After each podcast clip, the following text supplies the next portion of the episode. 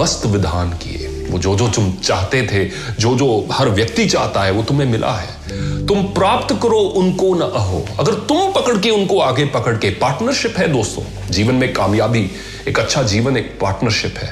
हमारे माँ बाप हमारा देश, हमारी संस्कृति, हमारी वैल्यूज़ हमारे टीचर्स एजुकेशन सिस्टम में हमें कितना कुछ उपलब्ध कराते हैं, हमारी books but it's a partnership spoon feeding की एक्सपेक्टेशन नहीं होनी चाहिए हमारे पास।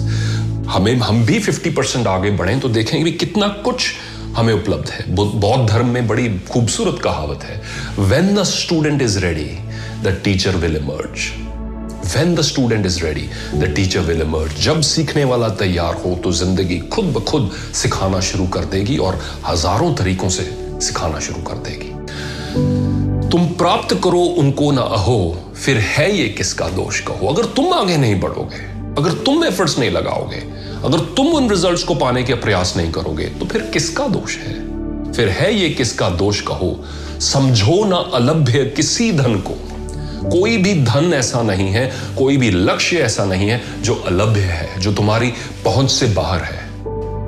Dream big think big and सुनने वाले जो मेरे दर्शक जो भारत में है हमारे ऊपर यह जिम्मेवारी है, मेरा मानना है हमारा देश एक ऐसी मोमेंट पर है इन हिस्ट्री।